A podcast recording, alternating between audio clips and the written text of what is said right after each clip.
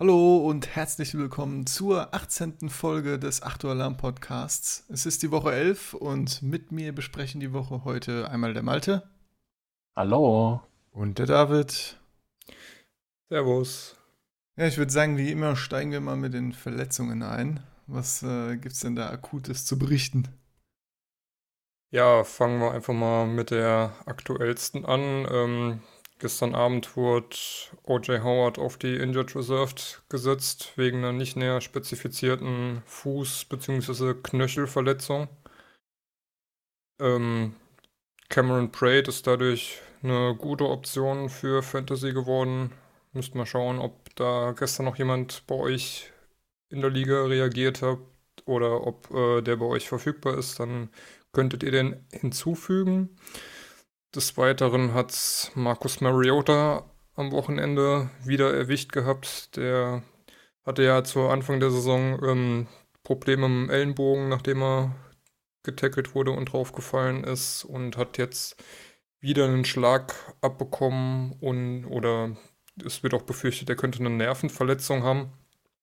Ähm, soll aber wohl eventuell im Monday Night Game wieder äh, trotzdem zur Verfügung stehen. Bleibt mal abzuwarten, ähm, wie sich das dann auswirkt, ob er eine gute Option ist. Muss man mal abwarten. Ja, besonders Und- bitter, ne? Ähm, wegen Mariota, da hat, war er gerade wirklich wieder gesund geworden und auch von den Fantasy-Punkten wirklich ein äh, guter Starter in den letzten zwei Wochen oder so.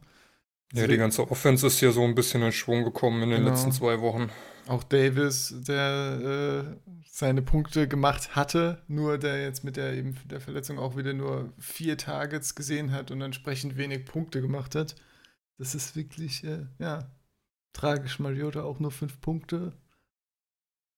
Ja, kann man eigentlich auch wieder nicht starten am Monday Night Football. Selbst wenn er, an, wenn er angekündigt ist, dass er da ist, finde ich immer schwierig. Als er nicht 100% war, war es immer ziemliches Risiko. Ja, Auf der schon. anderen Seite, falls Mariota nicht spielt und dann Blaine Gabbard als Quarterback aufläuft, ist die Texans Defense jetzt nicht die schlechteste Wahl. ja, ja, kann man so sagen, ja. Eine weitere Verletzung, die am Wochenende so eigentlich jeder, der die Spätspiele oder was ist Spätspiel? Ich weiß es gerade nicht. Ja, ich glaube schon, ne? Ähm, auf jeden Fall, wer am Sonntag Football geguckt hat, sollte es eigentlich mitbekommen haben, die Verletzung von Alex Smith. Da kam ja dann irgendwann die Bestätigung, es ist Season Out, was man vielleicht sich schon hat denken können, als er umgefallen ist und der Mhm. Fuß ungesund im 45-Grad-Winkel abstand. Ich würde es den Zartbeseiteten nicht empfehlen, sich da nochmal die Highlights anzugucken oder vor allem die Verletzung anzugucken. Und ähm, da gibt's was Kurioses dazu. Möchtest du das vortragen, Malte? Ja, kann ich gerne machen. Also erstmal äh, grundsätzlich, er wurde, glaube ich, sofort ins Krankenhaus gebracht und sogar noch direkt operiert. Ähm, ja, meistens wartet man noch irgendwie ab, irgendwie bis die Schwellung zurückgeht oder so. Also das ist auch kein gutes Zeichen, sage ich mal. Ähm, naja, aber äh, was das eigentlich Verrückte äh, war, dass vor 33 Jahren, am 18. November 1985, es schon mal so eine sehr ähnliche Verletzung gab. Äh, Der damalige Quarterback der äh, Redskins, Joe Theismann, Theismann, ich kannte den Mann vorher, vorher nicht, äh, hat quasi ja exakt die gleiche äh, Verletzung erlitten und der hat sogar seine Karriere beenden müssen. Das wollen äh, oder hoffen wir natürlich, dass das bei Smith nicht passiert. Es war vor Und, allen äh, Dingen auch der 18. November, wie dieses Jahr auch. Mhm. Ja, genau. Und ja, es gibt da noch ein paar mehr Parallelen. Das ja, ist schon äh, ja wirklich kurios. Also es ist bei dem auch das rechte Bein gewesen. Äh, ebenfalls auch der, im dritten Sack der Partie. auf der gleichen Yard Yardlinie und äh, das Spiel hat genau das gleiche Endergebnis ergeben wie damals, nämlich 23 zu 21. und ja, ich habe auch irgendwie gelesen, dass äh, dieser äh, Thiesman bei Twitter geschrieben hat, dass er das Spiel gesehen hat und ja, da gar nicht drauf klargekommen ist, weil er sich so an seine Verletzung zurückerinnert hat und da so wieder in die Situation versetzt wurde. Das ist ja, verrückt was manchmal so für Parallelen passieren. Auf jeden Fall eine heftige Verletzung und ja. sah auch echt böse aus. Ähm, was schließen wir daraus? Man sollte am besten in 33 Jahren nicht der Quarterback der Redskins sein. ja, zumindest nicht starten und sich dann äh, sacken lassen, wenn der dritte Sack gemacht ja. wird. Naja, schwierig. Wenn du zweimal gesagt würdest, sagst du, ich würde gerne ausgewechselt werden. du musst es dann, musst es dann so machen wie die Nationalspieler bei irgendwelchen langweiligen Länderspielen. Die kriegen dann nochmal kurz eine Blitzgrippe oder sowas. Ja. Und können dann auf einmal nicht zur Nationalmannschaft. Ja, sehr gut. Auf jeden Fall, der Ersatz ist dann jetzt für die Redskins Colt McCoy, der dann auch schon am Sonntag eingesprungen ist. Ja, die Redskins Offense dann sowieso sehr gebeutelt. Die Receiver sind nicht so das, äh, sind nicht so vielversprechend. Jetzt mit Colt McCoy, ehemaliger Pick der Browns, ist vielleicht jetzt auch nicht so der favorisierte Quarterback. Und sein Backup ist jetzt Mark Sanchez unter der Woche geworden, den viele vielleicht noch vor einem Butt Fumble aus Jets-Zeiten kennen. Klassiker. Wow. Ja. Legende. Gibt es ja. auch das äh, ein oder andere schöne Gift noch von ihm? ja. Ja, kann man vielleicht mal im Auge behalten, die Quarterback-Situation. Vielleicht ergibt sich da noch das ein oder andere, was man mhm. holen kann. Aber wie gesagt, die, die Receiver sind ja auch nicht so das Beste, beziehungsweise teilweise verletzt. Von daher Schwierig. Ja, wenn wir schon bei der Washington Offense sind, dann ziehe ich eine Meldung mal hier vor. Äh, Trey Quinn, auch bekannt als Mr. Irrelevant, also der letzte Pick im diesjährigen Draft, hat in dieser Woche sein erstes komplettes Spiel gemacht. Und er hat im ersten Spiel schon gespielt, ist aber sehr früh verletzt raus und er hat jetzt ja nach seiner Verletzung jetzt das erste Spiel wieder gemacht. Ja, war auch ganz manierlich, also irgendwie 8,9 Punkte. Ähm, ja, ist jetzt. Äh, pff, man weiß nicht, wie Fantasy-relevant der ist. So würde ich eher die Finger von lassen. Eher so eine nette Anekdote nebenbei, weil auf den oder den ja immer schon ein bisschen mehr mediale Beachtung trifft, diesen Mr. Irrele Irrelevant. Also kein Hype-Train hier. Nein, kein Hype-Train. nee, denke auch nicht. Ja, gut. Ähm, ja, machen wir, wo wir jetzt gerade bei Quarterbacks waren von den Redskins, machen wir mit Quarterbacks von den Buccaneers weiter. Da hat äh, Fitzpatrick mal wieder zugeschlagen und äh, seine drei Interceptions abgeholt im Spiel. Äh, hat 13 äh, von 21 Attempts an den Mann gebracht. Und ja, wurde dann während dem Spiel gebencht und ja, Winston wurde wieder eingewechselt und hat meiner Meinung nach besser gespielt. 12 von 16 Pässe sind da angekommen, zwei Touchdowns. Hat sich aber es natürlich nicht nehmen lassen, noch eine Interception zu schmeißen, das ist ja klar. Classic Winston muss natürlich dabei sein. Ja, das, äh, das ist ein schönes Karussell, das sich ein bisschen dreht. Weiß der eine der wieder dritte Quarterback-Wechsel, ne? Ja, das, äh, ja. Sagt man ich behaupte einfach mal ganz frech, nicht der letzte. Ich fürchte auch, ja. Aber ich werde ich will Winston wieder starten, weil äh, auch wenn er drei Interceptions wirft, er wirft halt in der Gegend rum und macht dann seine Fantasy-Punkte. Ich hoffe nur, er wird nicht während dem Spiel gebencht nächste Woche, aber ja. ich habe ihn mal, äh, mal wieder äh, geholt und gestartet, da meine Mariota ja leider auch jetzt wieder nicht so geil ist. Ich glaube, das Risiko ist relativ gering. So die Zeit, die ein Tampa Bay Quarterback hier dann auch übernimmt, sind ja so ungefähr vier Wochen. Ja. Bis dann wieder der nächste Switch kommt. Also kannst du noch zwei Wochen starten.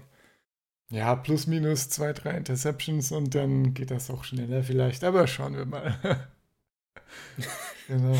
Äh, noch eine Quarterback-Situation, äh, die sich äh, geändert hatte, war, Joe Flacco ist ja verletzt und dann hat Lamar Jackson jetzt übernommen diese Woche und hat zum, ist zum ersten Mal gestartet. Ja, wie fandet ihr die Performance? Hat es jemand von euch näher betrachtet oder habt ihr was gesehen? Ähm, ich habe mhm. das Spiel nur so am Rande mitbekommen. Es war auf jeden Fall ganz lustig mit anzusehen, weil ja quasi die Ravens ohne Quarterback, sondern eher mit einem Running Back gespielt haben, der dann auch ab und zu, zu, glaube im ersten Quarter fast gar nicht, aber im zweiten Quarter dann angefangen hat, auch mal zu werfen. Ja, also ja, genau. Also er, okay. hat, er hat, ja, würde ich auch so sagen. Also so die Begeisterung ist bei mir nicht ausgebrochen. Es gibt natürlich ein paar Leute, die dann sagen, hey, schaut euch den Lamar an, wie er in der Gegend rumläuft. Aber ja, also das hat er besonders viel gemacht. Er hatte 27 Carries, also 27 Rushing äh, Spielzüge. Mehr oder weniger freiwillig natürlich, aber 27 finde ich schon sehr viel. Ähm, ja, hat für 150 Yards geschmissen, eine Deception. Ja, vor allem eher kürzere Pässe durch die Mitte gemacht. Er ist halt ein super Athlet, ne, und äh, läuft da um die Gegner rum und wie auch immer, aber ja, das wird sich dann noch zeigen, wie er gegen, äh, gegen andere Teams spielt. Ich hatte eher das Gefühl, so, dass sie den normalen Gameplan der Ravens, wo er sowieso schon oft äh, gelaufen ist, einfach genommen haben und ja, dann schmeißt er halt noch zwei, dreimal zwischendurch also ein paar Sachen reingekloppt haben. Aber naja, es war auch Aber gegen die Bengals, also nicht die beste Defense. Was ja auch bezeichnend ist für die ganze Situation bei den Ravens. Äh, ich meine gelesen zu haben, dass er in dieser Saison der erste Spieler von den Ravens war, der die 100 Rushing Yards geknackt hat. Das ist ja schon hart, sag ich mal, in Woche 11. Wobei man auch sagen muss, er hatte diese Woche äh, mehr Carries als alle Running Backs hinter ihm zusammen, die Richtig. insgesamt auf 25 kommen. Und äh, Gus Edwards ist ihm auch nachgezogen und hat diese Woche ebenfalls 115 Yards erlaufen. Da behaupte ich mal, bei, bei Gus Edwards behaupte ich einfach mal, den hatte vorher keiner auf dem Zettel. Hm, nee, nicht wirklich. Nicht so richtig. Ist auch, ne? ja. ist auch wirklich interessant, dass der dann direkt der Running Back mit den zweitmeisten Carries, nämlich 17 war. Hinter Und, Jackson äh, halt, ne? Also, hinter Jackson, ja. ja. Aber halt der wirklich verpflichtete Running Back war, hatte er sowohl die meisten Attempts als auch die meisten Yards und hat genau wie Alex Collins auch einen Touchdown gelaufen, was jetzt so als Collins-Owner relativ nervig ist, wenn da jetzt noch ein neuer meint, mitmischen zu müssen, nachdem ja Allen auch teilweise immer so ein bisschen an seinen Carries äh, gezogen hat. Ist auch eine verzwackte Situation, wenn Jackson, wo es nachher aussieht, in Woche 12 dann auch wieder ähm, als Quarterback spielen wird. Bleibt abzuwarten, ob Gus Edwards dann auch wieder die Nummer 1 Option auf Running Back ist oder ob auch äh, ein Alex Collins da wieder weiter nach vorne kommt. Ja, Alex. Wir haben ja auch noch Ty Montgomery, ne? Der ist noch gar nicht zum Zuge gekommen. Oh, stimmt. Ja, von dem gab es äh, ziemlich wenig. Also. Aber ich finde, das, das ist wirklich sehr interessant, die Situation. Alex Collins mit, mit sieben Carries. Das, damit hat er, glaube ich, sein Season Low geteilt.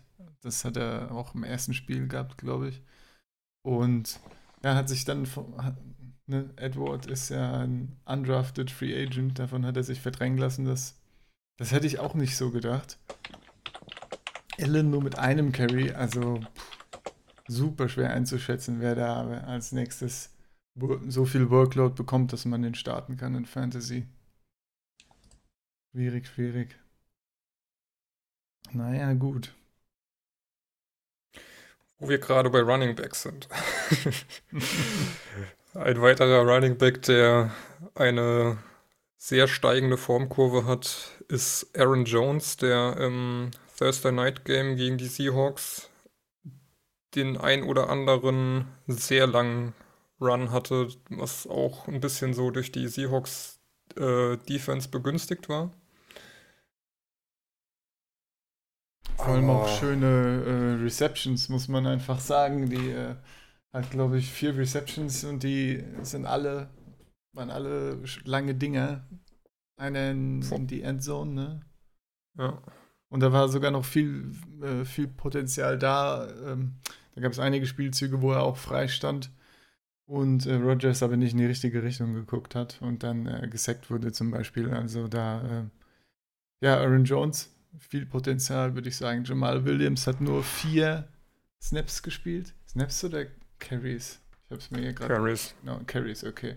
Vier Carries und äh, ja, damit dürfte klar sein, dass Aaron Jones die Nummer 1 ist und das nach der Performance wahrscheinlich sehr, sehr wahrscheinlich auch weiterhin sein wird.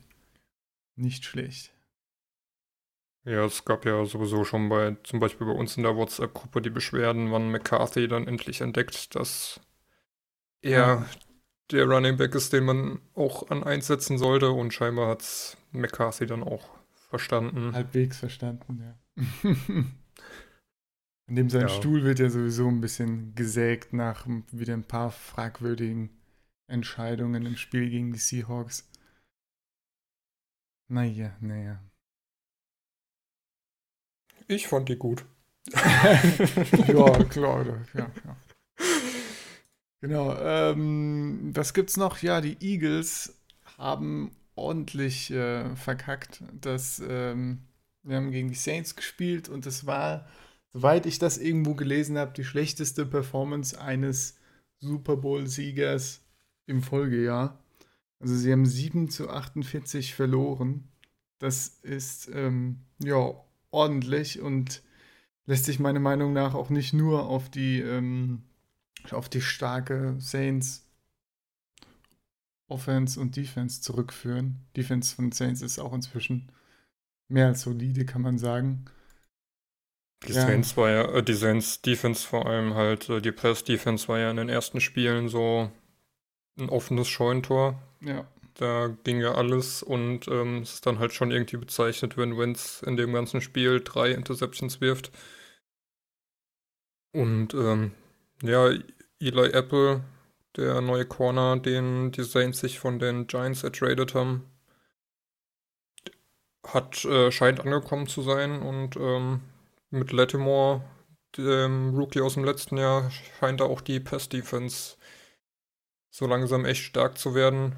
Aber ähm, das Ergebnis ist auch auf die grandios schlechte Leistung der Eagles Defense zurückzuführen. Äh, zurückzuführen. Da haben, hat weder die Offense noch die Defense wirklich glänzen können. ja genau. Aber auch wenn man- ein paar Sachen, ein paar Throws überworfen und so weiter, es war alles, alles nicht, nicht rund. Ja, wenn man sich alleine schon mal vor Augen führt, dass äh, die Eagles mehr Interception oder Wentz mehr Interceptions geworfen haben, als äh, die Saints punten mussten im ganzen Spiel. Ja, Das sagt schon, glaube ich, wie eindeutig das war. Also, ja, bis auf, äh, bis auf zwei, bis auf zwei Punts halt in jedem, in jedem Drive äh, gescored. Das ist schon hart. ja. Da haben sich die Eagles wie die Bengals vorher auseinandernehmen lassen, ne? Das Ja, vor allen Dingen, wenn man vorher, äh, wenn man dann selber nur zu sieben Punkten kommt. Also, wenn Ja. das so ein offener Schlagabtausch ist und man dann knapp verliert, okay, aber das war ja wirklich ein Schlachtfest. Ja, Josh Adams mit seinem äh, Touchdown-Run war so der Einzige, der ein bisschen was gemacht hat in der kompletten Offense. Ich meine, Golden Tate hatten wir ja letzte Woche darüber gesprochen, dass der so wenig Receptions hat und so. Er hatte jetzt mal die meisten Receptions mit fünf Stück, aber das halt auch nur für 50 Yards und ja, Zach Ertz war auch ruhig. Alles Ich fand es sehr, ich sehr bezeichnend, dass der Eagles äh, Offensive Coordinator jetzt ähm, nach dem Spiel ähm, diese Woche gesagt hat, äh, sie wissen noch nicht, wie sie Golden Tate in ihren Offensive Plan einbinden sollen. Was ich irgendwie ein bisschen komisch finde, wenn du für einen Receiver tradest, dass du dir dann, nachdem du ihn hast, so erstmal anfängst zu überlegen, ja, ähm, wie wollen wir den jetzt eigentlich Ja. einsetzen? Passt der überhaupt zu uns? Ah, hm. Ja, ja, das äh, fand ich auch ein bisschen befremdlich. warum man dann, man hat ja auch äh, guten Pick dafür ausgegeben. Naja, naja. Gut, das äh, kommen wir noch zu ein paar Highlights, neben den äh, ganzen Verletzungen, Lowlights und so weiter. Ähm, die Rams haben gegen die Chiefs gespielt im Monday Night Football und es war ein, ja, ein historisches Spiel, könnte man sagen. Es war im Prinzip das, was man, äh, was man erwartet hat und besser. Also es war ja schon fast klar, dass das äh, Spiel ein richtig schönes Shootout auf die Fresse wird. Da wird geworfen, da werden Touchdowns gemacht, wie sonst was. Und äh, ja, es war spektakulär. Habt ihr es geschaut? Ähm, ich habe es nur als äh, Condensed Game geguckt. Ich glaube, der Einzige, der es live geschaut hat aus unserem Team, müsste Benny gewesen sein, der danach so aufgestachelt war, dass er den ganzen Tag nicht schlafen konnte. kann ich verstehen. Aber ja, war auf jeden Fall, das ganze Spiel war ein Highlight. Es äh, hat richtig Spaß gemacht und war auch knackig spannend bis zum Ende. Ja, was man vielleicht dazu sagen kann, es stand schon zur Halbzeit 23 zu 23 und damit wurden mit 46 Punkten schon Punkte erzielt, die andere Spiele auf ihre Gesamtdauer nicht hatten. Und am Ende ist das Spiel dann 51 zu 54 für die Rams ausgegangen. Und äh, auch das Ende war äh, nochmal sehr spannend. Der Ex-Chief Marcus Peters äh, hat eine Minute 18 vor Ende eine Interception von Mahomes gefangen und äh, so eigentlich schon mehr oder weniger äh, die Zuschauer denken lassen, es ist jetzt vorbei. Die Rams haben dann mit einer relativ komischen Entscheidung ein Three and Out produziert, wodurch die Chiefs noch einen Anlauf hatten, um nochmal zum Field Goal zu kommen und eventuell das Spiel sogar noch in die Overtime zu retten. Und Mahomes hat dann 20 Sekunden vor Ende eine weitere Interception geworfen. Überhaupt die Defenses, die man ja sonst eigentlich nicht gegeneinander starten sollte, beide überzeugt. Die Rams Defense brutal bei uns in der Liga mit 30 Punkte gemacht, drei Interceptions, drei Sacks, zwei Forced Fumbles und zwei Touchdowns erzielt. Und auch die Chiefs Offen, äh, die Chiefs Defense hatte 5 6 3 Forced Fumbles, von denen sie zwei recovered hat und auch einen davon zum Touchdown verwerten konnte. Und zumindest bei uns in der Liga auch 24 Punkte erzielt hat. Das sind eigentlich so, wie Benny das öfter mal bei uns in die, äh, in die Startset-Artikel schreibt, eine Defense, die gegen die Rams oder gegen die Chiefs spielt, sollte man eher nicht starten. Hier hätte man beide starten können und hätte gute Punkte bekommen. Ja, bei den, bei den Turnovers ist das immer Aaron Donald, richtiges Mon Monster-Game wieder. Touchdowns geforst. Das ist äh, richtig gut. Hat auf jeden Fall ein sehr actionreiches Spiel. Kann ich nur empfehlen, nachzuholen. Ich habe auch die ja, ein bisschen 40 enttäuscht hat. gesehen. Ja. Ein bisschen enttäuscht hat in dem Spiel, auch mich persönlich, äh, war Todd Gurley. Das stimmt, ja. Also nicht ein Touchdown und hat dann, glaube ich, nur irgendwie so 12,6 oder so, 12,4 äh, Fantasy-Punkte gemacht. Aber wenn, ne, wenn du morgens aufwachst und du siehst 51 zu 54, dann denkst du, der hat irgendwie eher Richtung 40 geholt. Aber der kam nicht so richtig zum Zuge. Ja, ich glaube, da war, das Werfen hat halt funktioniert, ne? Und dann, dann wirft man halt und macht äh, 54 Punkte.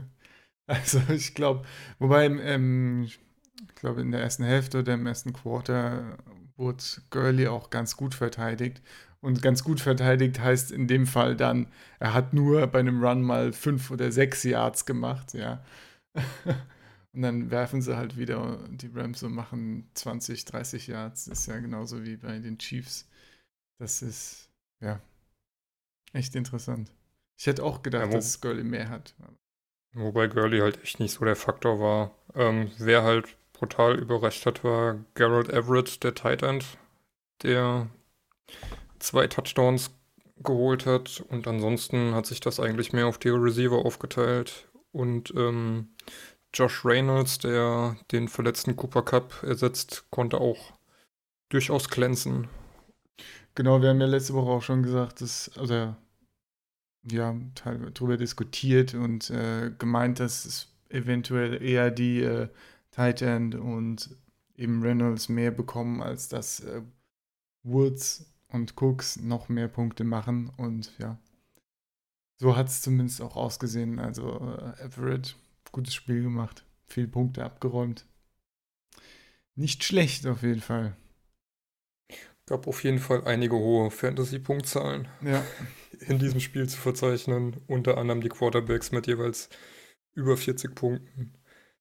Ja, ja. Holmes dürfte damit, glaube ich, der Spieler mit den meisten Fantasy-Punkten overall sein. Wenn er es nicht schon war. In dieser Saison, denke ich, ja. Ja, genau. Das ist äh, ja. richtig gut. Richtig gut. Und da du ja sagtest, das äh, Spiel war historisch. Es wurde ein Rekord aufgestellt.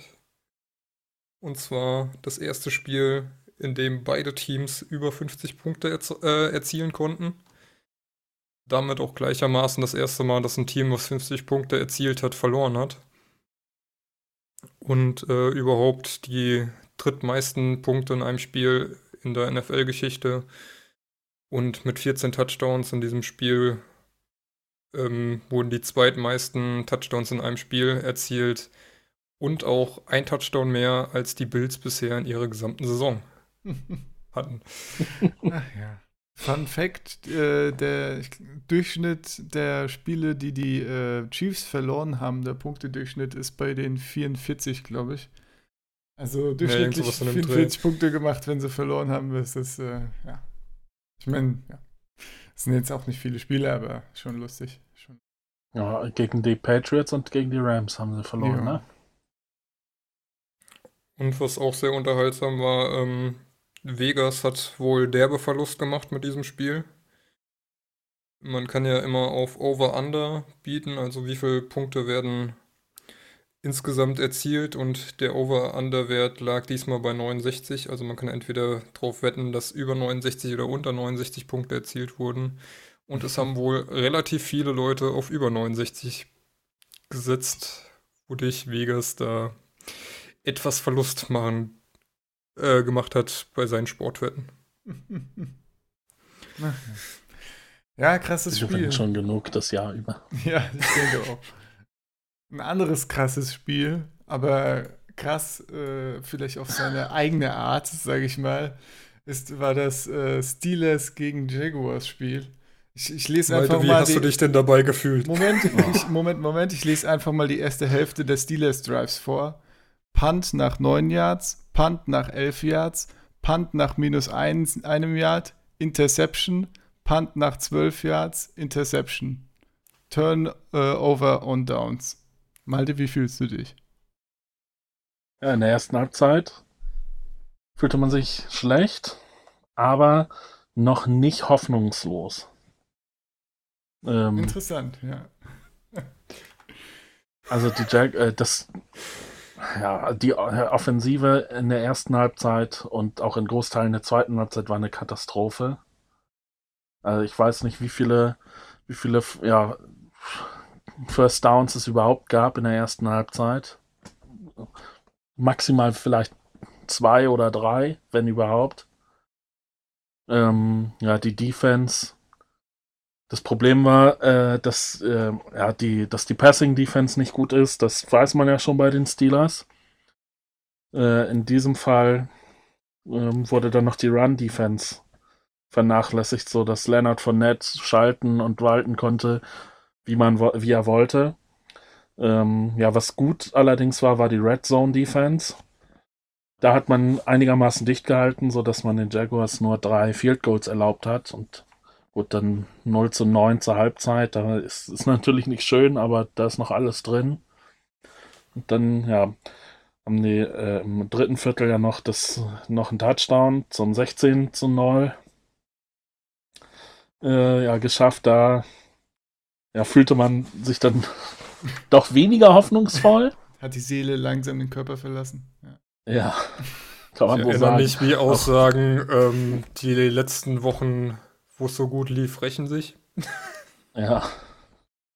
Äh, auch die Offensive kam eigentlich erst im vierten Viertel auf den Platz.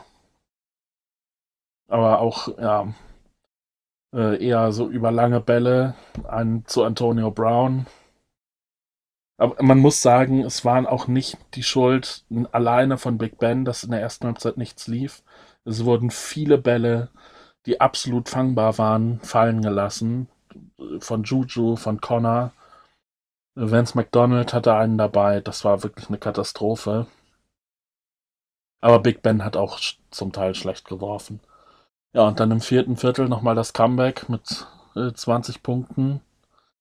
Mit dem Highlight dann äh, am Ende, äh, dass Big Ben selbst einen Rushing-Touchdown erzielt hat. Wie so eine Was man ja von, von ihm eher weniger selten, äh, weniger häufig sieht.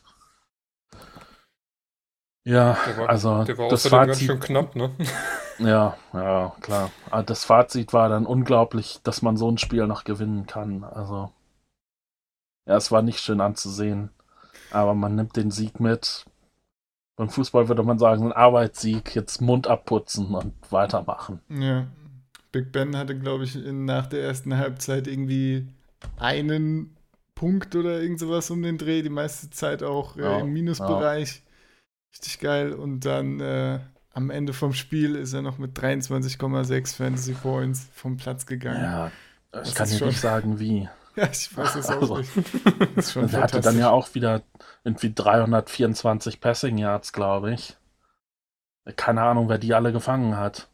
Also es war ja auch nicht so, dass dann im, in der zweiten Halbzeit äh, die Steelers wie so eine Dampfwalze über die Jaguars gerollt sind, sondern das waren dann wirklich einfach nur drei gute Drives zu drei Touchdowns gereicht haben. Genau, ein extrem langes Brot zu äh, Brown, ne?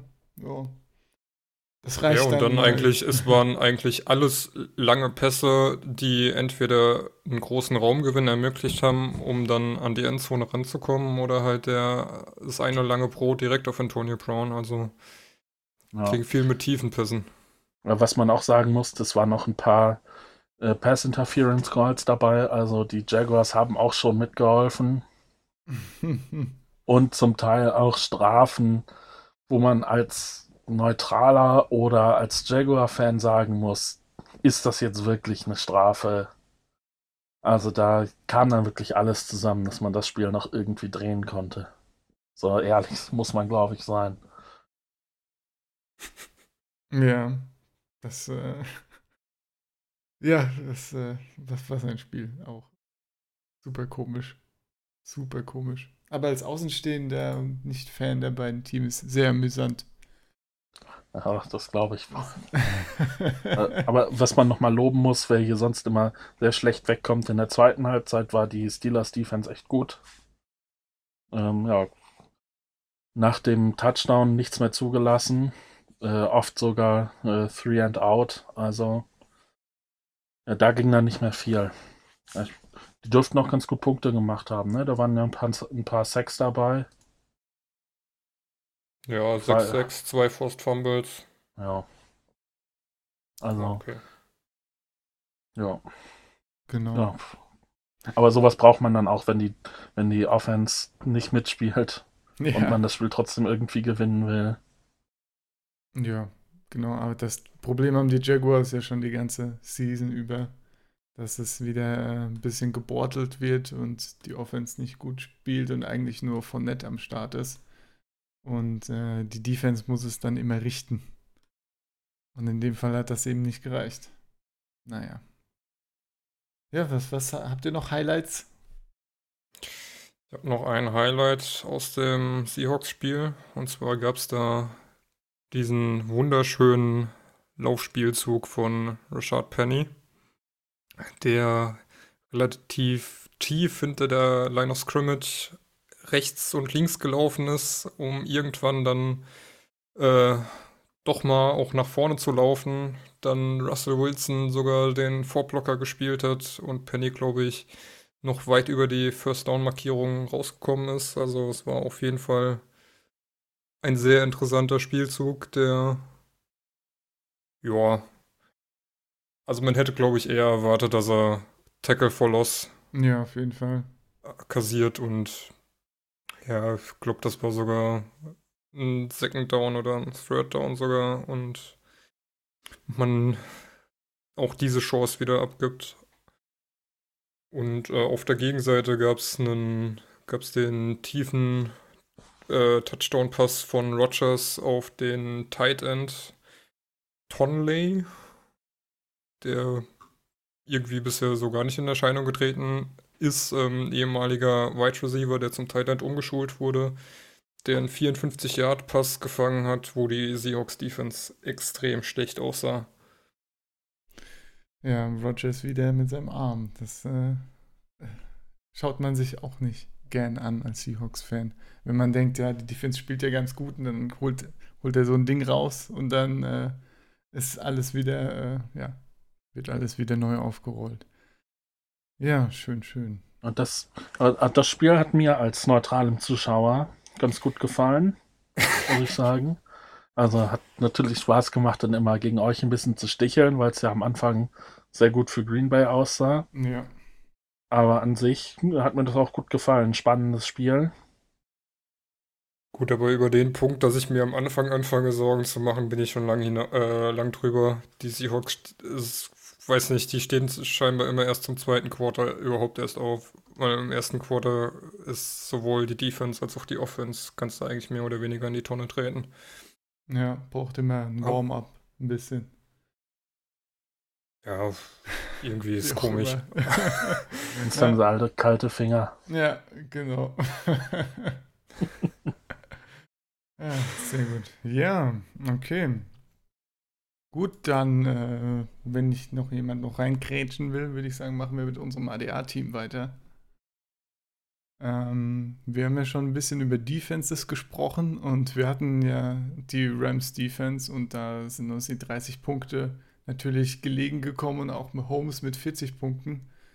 Leider sah es dann bei uns ja der Rest nicht so gut aus, beziehungsweise war alles okay mit ein paar ja negativen äh, Ausschlägen nach unten. Corey Davis hatten wir ja schon erwähnt, nur sieben Punkte. Golden Tate, ja, Eagles Offense, hatten wir auch schon ausführlich drüber gesprochen, nur neun Punkte. Ja, das äh, hat am Ende zwar für 155 Punkte gereicht, aber unser Gegner hat uns dann, äh, hat dann richtig losgelegt und hat 170 Punkte zusammenbekommen. Ja, und da hat das Trio aus äh, Ezekiel Elliott, äh, Stefan Dix und Philipp Lindsay, Philipp Lindsay. hat uns ziemlich weggekegelt mit jeweils äh, ja, 27 bis 33 Punkten in dem Bereich. Das ist wirklich äh, ja, heftig. Da konnten wir dann auch nicht mehr viel machen. Interessant, dass, äh, dass Lindsay immer noch so abgeht. Also viele haben ja am Anfang gesagt, ja, der macht jetzt mal ein bisschen was, aber Royce Freeman, ne, Talent und so, der, der macht dann in ein paar Wochen die Punkte und äh, holt da was raus. Aber bis jetzt, Lindsay macht den Großteil, macht die Punkte und ist, äh, ja, gutes Fantasy-Asset. Mhm. Malte, willst du zu Lindsay was sagen? Ach, bloß auf. Äh, in unserer Dynasty League hatte ich den ganz am Anfang der Saison irgendwie für zwei Tage oder so. Da war überhaupt nicht abzusehen, dass er so eine gute Rolle spielen will, äh, spielen wird. Und dann habe ich irgendwie irgendwo bei Facebook oder Twitter oder so irgendeinen abstrusen Kommentar gelesen, dass so dieser Fünftrunden-Safety der Steelers äh, super gut sein soll und dass man sich den holen sollte. Und dann dachte ich, ja komm, hier, undrafted Free Agent, schmeiße ich Lindsay raus und, und hol mir mal hol mir mal den Steeler. Das bereue ich jetzt. Was macht der Safety bei den Steelers? Weißt du das? Gar nichts. Schön. ja. Edmonds dürfte das gewesen sein, glaube ich. Ja. Ich muss leider sagen, unser Gegner hat zwar auch mit Jesse James einen Tight End aufgestellt, der keinerlei Punkte gemacht hat. Aber ähm, sowohl er als auch wir waren knapp an den 100% Coach-Rating, also fast perfekt aufgestellt. Bei uns wären noch vier Punkte möglich mehr gewesen. bei ihm immerhin zwei, aber. Ach Quatsch. Edmonds war ja der First, der Erstrunden-Pick. Sorry. Aber, jo, aber wären immer noch zehn Punkte hinten gewesen. Also wieder mal Pech gehabt. Und ja, jetzt auch die. die Ja, und vor allen Dingen jetzt auch den Division Lead abgeben müssen, da wir gegen unseren Division-Rivalen gespielt haben. Aber Playoffs sollten wir noch immer drin sein. Ja, das ist alles kein Problem. Aber ja, beim Receivern wird es ein bisschen eng bei uns, muss man schon sagen. Das äh, hätte man am Anfang ja irgendwie nicht gedacht, dass es eher die, die Receiver als die Running Backs sind, wo es dann irgendwann dünn wird. Aber ja, was, so sieht es jetzt aus.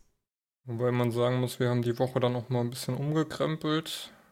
Und äh, gut, wir hatten ja Craig Sirline und ähm, die Rams Defense, die sind ja jetzt dann beide in Buy, sodass wir erstmal noch einen Kicker und eine Defense holen mussten. Also Adam Vinatieri und die Dallas Cowboys Defense gehen jetzt am Wochenende dann für uns aufs Feld.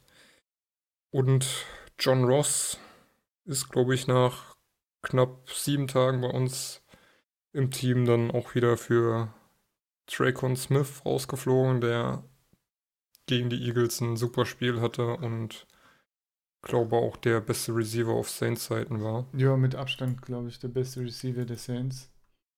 Hat äh, schöne Catches gemacht, Touchdowns gefangen, richtig was rausgehauen. Ja, aber Holmes ist bei uns noch auf der in der Bay. Die Woche. Ja, genau. da müsste Andrew Luck dann diese Woche rein gegen Miami. Sollte da auch eigentlich was Ja, gehen. ich meine, ich sehe da auch kein großes Problem. Klar, Holmes haut immer gut einen raus, aber Luck hat jetzt eben in den letzten Spielen vor allem, äh, wie viel waren das, zwei oder drei Spielen, jeweils drei Touchdowns geworfen, immer richtig gut Punkte gemacht. Also ja, da kann man sich, glaube ich, nicht beschweren, dass wir Andrew Luck starten müssen. Was vielleicht noch so ein bisschen äh, unseren Sieg auch mit verschuldet hat, war Camara, der zwar mit 18 Punkten gut gepunktet hat, aber für Camara-Verhältnisse geht da eigentlich auch noch ein bisschen mehr. Und äh, auch, auch, wieder, ne? In so einem Hammerspiel kommt der Star Running Back nicht so zum Zug. Ja, da hat, glaube ich, Ingram ein paar Punkte mehr gemacht. Ja. Na, viel glaube ich auch nicht. 25, 24 oder so. 24, 25, ja, sowas. Und äh, Marlon Mack, der ein eigentlich sehr gutes Spiel hatte, ähm, ja, kam auch nicht so zum Zug, weil das Spiel relativ früh entschieden war. Und äh, ja, deswegen seine Dienste nicht mehr so oft gebraucht wurden. Ja, das sind die ganzen Spieler, die so okay Punkte machen, so in diesem 14 bis 18er Bereich. Aber ja, wenn der Gegner dann eben Spieler hat, die sehr gute Punkte machen, ist man schnell weg vom Fenster. Tja. Naja, insgesamt 155 Punkte, also ist schon eine solide Leistung, aber will man machen, ne?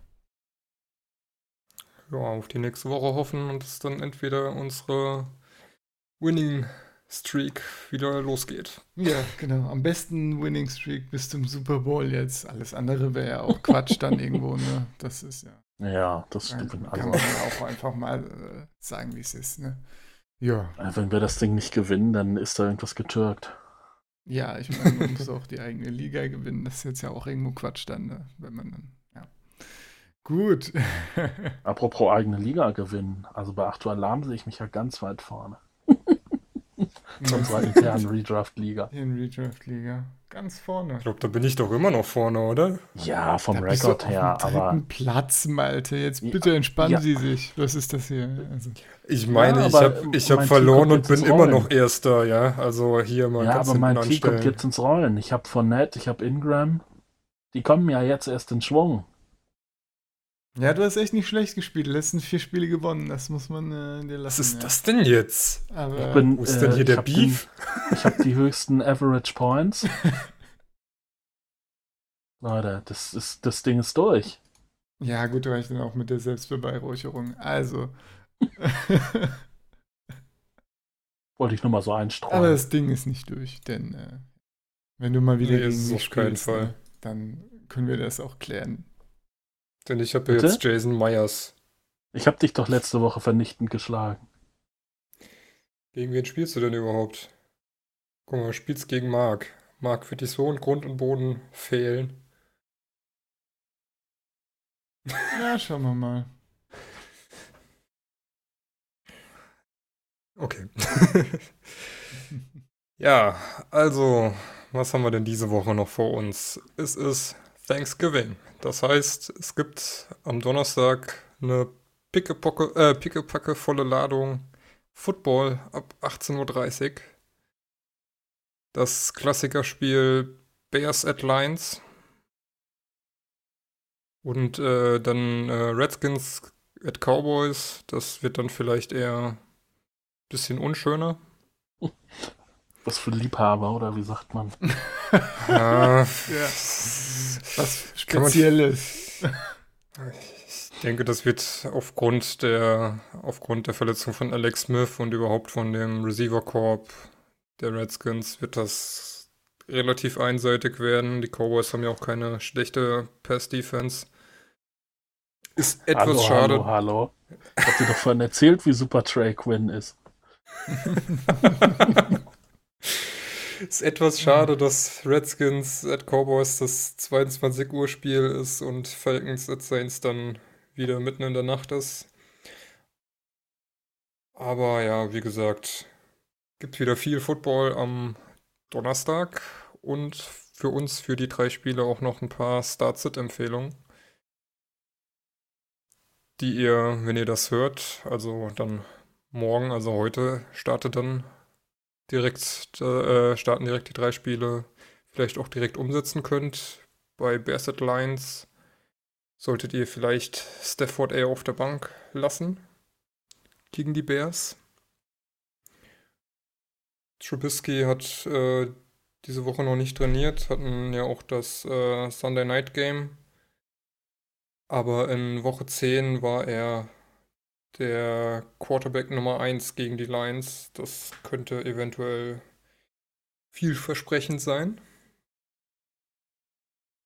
Running Backs. Hm, solltet ihr vielleicht in dem Spiel eher bei den Lions äh, aufgrund der Verletzung von Garion Johnson, der diese Woche dann wahrscheinlich eher nicht spielen wird und erst in der Woche drauf wieder im, äh, aktiv sein wird, äh, bei den Lions wohl eher nichts starten. Bei den Bears dann eher Tariq Cohn in PPA liegen. Ansonsten da auch eher mal von absehen. Ja. Aufgrund der zugelassenen Quarterback-Punkte sind eigentlich alle Bears Receiver eine Option wert, falls Trubisky spielt. Und auf Lions Seite ist Golladay so auf dem aufstrebenden Ast. Hat in den letzten beiden Spielen 27 Tages gesehen. Profitiert also doch vielleicht ganz gut von der Verletzung von Marvin Jones und äh, dem Trade von Golden Tate. Genau, die Ja. anderen Receiver haben da äh, ja noch nicht viel gesehen. Also so jemand wie TJ Jones oder so, wo man gedacht hat, dass der vielleicht ein bisschen Workload kriegt. Der, glaube ich, im letzten Spiel gegen die Panthers auch nur eine Rece Reception. Also ja, das sieht da nicht so aus, als wäre der Nachfolger schon gefunden. Aber Bruce Ellington hatte sechs Receptions für die Lions. Also mal die Augen offen halten. Vielleicht Mhm. äh, findet man da ja noch einen potenziellen Receiver unter den ganzen verletzten und getradeten Spielern. Ja, auf meinem Zweitbildschirm ploppt gerade die Nachricht auf, ähm, dass Rappaport meldet, dass äh, Trubisky nicht spielen kann. Also Chase Klare Daniel, Sit-Empfehlung von uns. äh, Chase Daniel dann wohl äh, für die Lions, äh, für die Bears spielen wird. Ah. Das hättest du auch nicht fünf Minuten vorher sagen können. Ja, es tut mir leid, es kam gerade hier. Ja, okay, also dadurch dann wahrscheinlich die gesamte Bears Offense eher eingeschränkt empfehlenswert.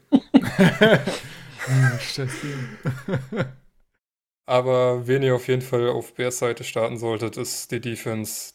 Die ist nämlich die Nummer 1 Defense. Und äh, wenn durch den Karrion Johnson Ausfall Stafford zu Passspiel gezwungen wird, könnte da vielleicht etwas äh, auch so äh, etwas mehr gehen. Aber generell schwierig. Naja. Das an Offense zu starten. Ähnlich Ja. interessant ist es bei den Redskins. Da äh, gibt es ja zum Beispiel Adrian Peterson. Der ist wahrscheinlich allein, weil er viel Workload bekommt, eine Option als Running Back. Ähm, auf der anderen Seite, Elliott hat, glaube ich, das letzte Mal gegen die Redskins ziemlich wenig Punkte gemacht. Ja, nur sechs wenig- ja, Punkte hat er, glaube ich, im Punkte. Hinspiel. Ja. Aber ja, ich meine, inzwischen gibt es auch mehr Receiver-Optionen für die Cowboys und so weiter. Also, ja, never bench your stats, sagt man ja. Also, ich kann mir vorstellen, dass er doch eine oder andere Möglichkeit für Elliott eröffnet wird und er eben dann doch zu seinen Punkten kommt.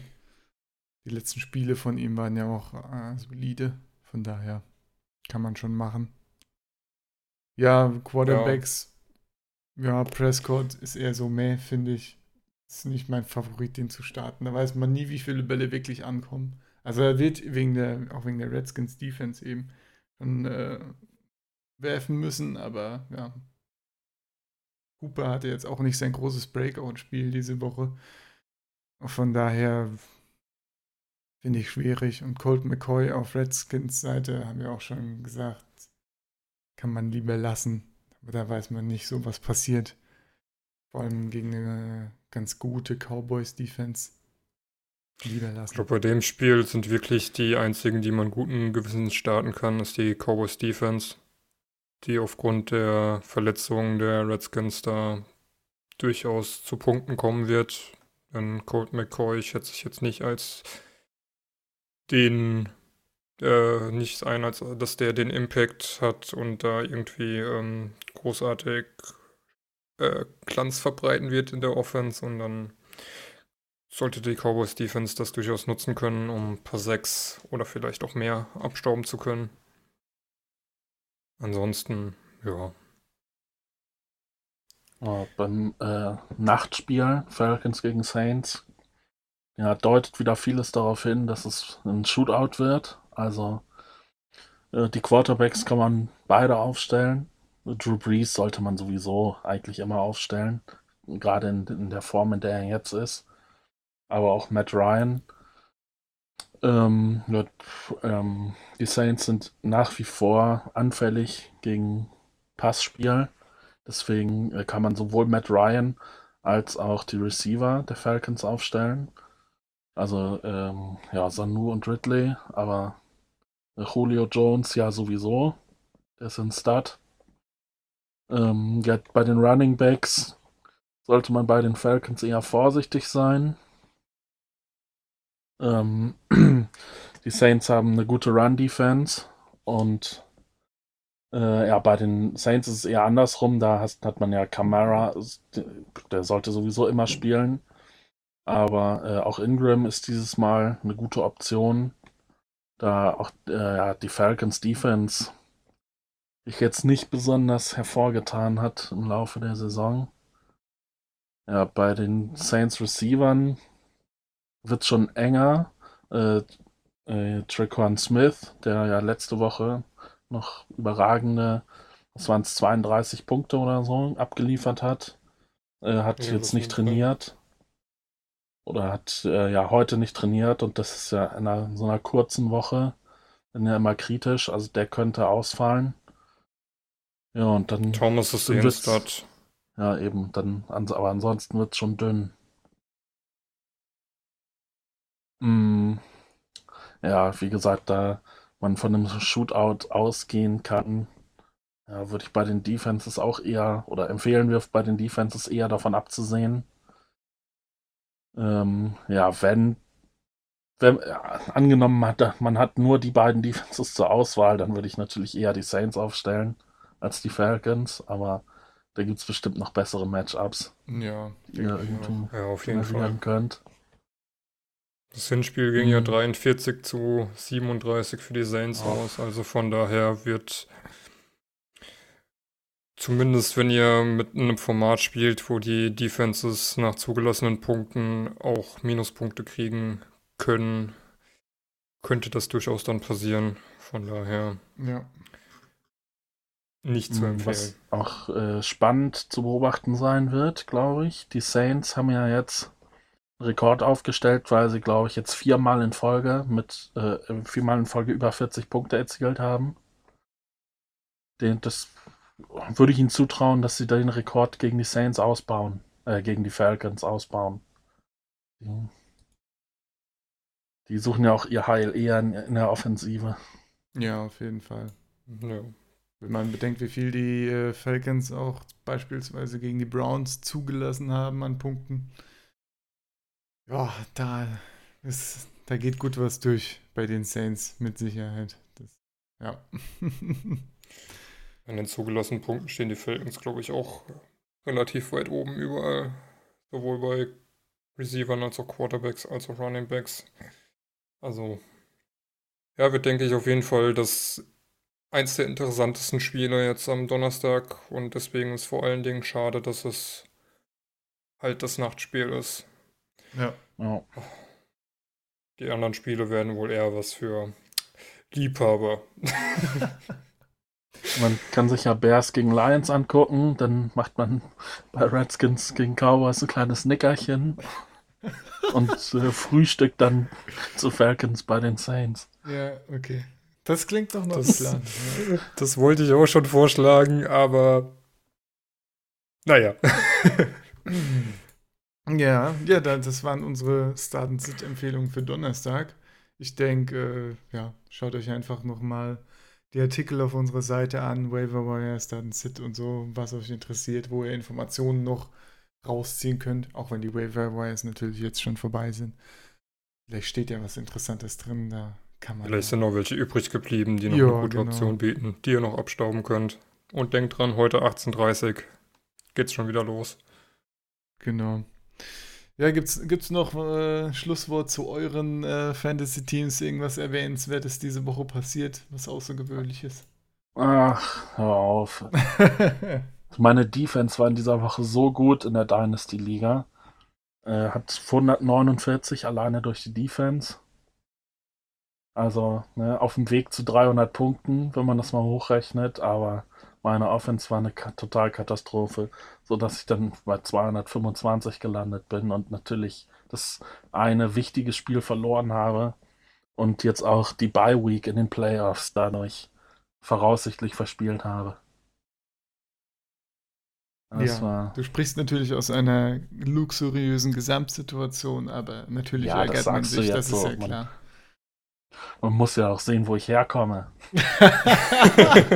Ich hatte, hatte Mhm. den, den Nummer 4 Overall-Pick beim Draft, also war viertschlechtester letztes Jahr und jetzt spiele ich um die Playoffs oder sogar um die Bye Week in den Playoffs. Das ist ganz hervorragend. Das sollte doch Wobei allen man sagen- Hoffnung geben.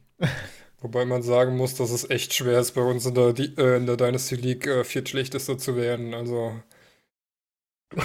ich merke das, ja, ich merk das ja dieses Jahr. Äh, ich bin so schlecht und bin trotzdem noch, äh, ja, eigentlich so im zweiten Drittel noch dran. Ich bin sogar bei uns äh, im Waiver war ja nur an Position 15, also das Mhm. ist echt ein bisschen zum Kotzen. Aber ja. Ja. Bei mir, Komischerweise, immer wenn ich äh, gut über 200 Punkte komme, verliere ich. Wie auch diese Woche, wo Sepp mich dann unter anderem mit 254 Punkten geschlagen hat, nachdem es eigentlich die ganze Zeit ganz gut aussah. ja, ich meine, ey, ich bin froh drum, weil dann wird der Pick nicht noch besser, aber in den Wochen, wo ich Scheißpunkte hatte, hätten ruhig mal die Leute auch noch gegen mich gewinnen können. Also, Ja. Ja, bei, bei mir in der Division sieht es jetzt so aus, dass vier von sechs Teams den gleichen Rekord haben.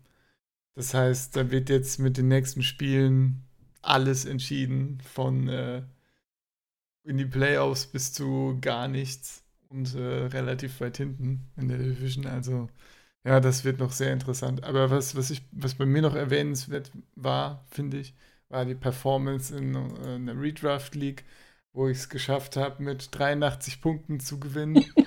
gegen äh, knapp zu gewinnen gegen ein Team, das äh, leider inaktiv ist, bei dem äh, vier Spiele nicht gespielt haben, quasi. Und ähm, ich, äh, der hat immer noch Le'Veon Bell aufgestellt, kann richtig. das sein? Und äh, zwei Dann weiß ich auch, welches Team ihr meint. Und ähm, ja, fantastisch. Ich habe Marcus Mariota aufgestellt, verletzt raus, vier Punkte. James Conner, enttäuschende Woche, elf Punkte. Dann Absolut. Corey Davis, auch durch Mar die Mariota-Verletzung, fünf Punkte. Die Ravens Defense, ein Punkt, richtig stark. Dann, äh, ja, Joe Mixon und Marlon Mack, diese, diese niedrigen, okayen Punkte mit um die 14 Punkte, mit denen man keine Matchups gewinnt.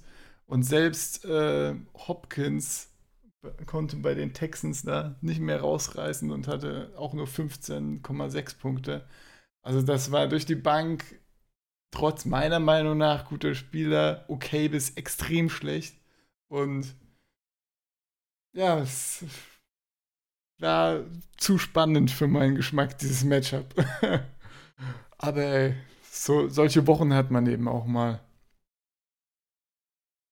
Das wird mal, wenn wir besser. in der Liga gegeneinander gespielt hätten, hätte ich dich auch nur ganz knapp geschlagen. ich habe mit 90 Punkten gegen 102 Punkte verloren. Das ist ähnlich erbärmlich. Tja. Sogar, ah, das ist ja fast noch enttäuschender mit Gurley mit seinen 12,4 Punkten. Dann, ja. Ne?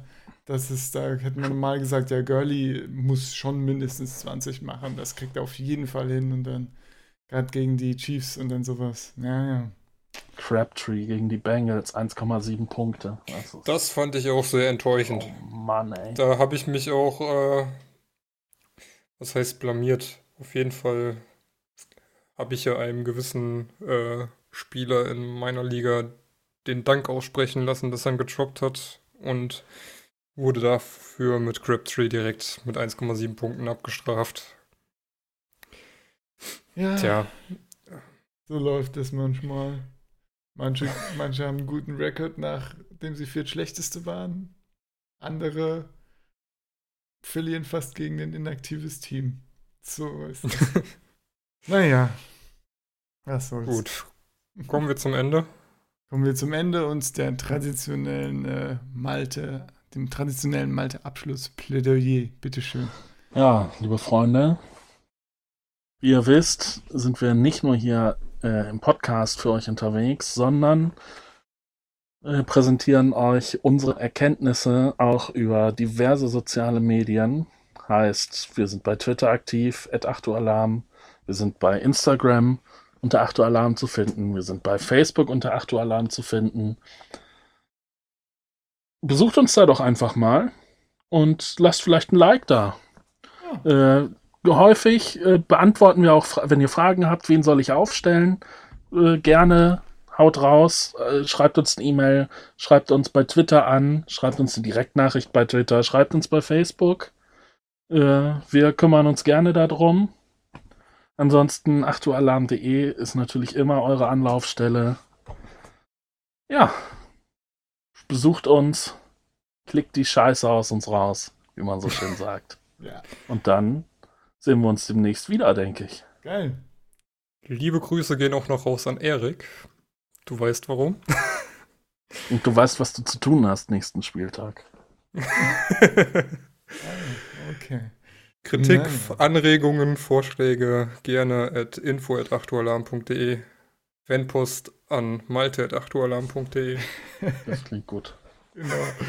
Ja, wunderbar. Und damit viel Spaß beim Football schauen. Heute Thanksgiving Football und am Sonntag dann auch wieder schöne viele Spiele. Genau. Bis dann, haut rein, ciao. Tschüssing. Uh, Alarm.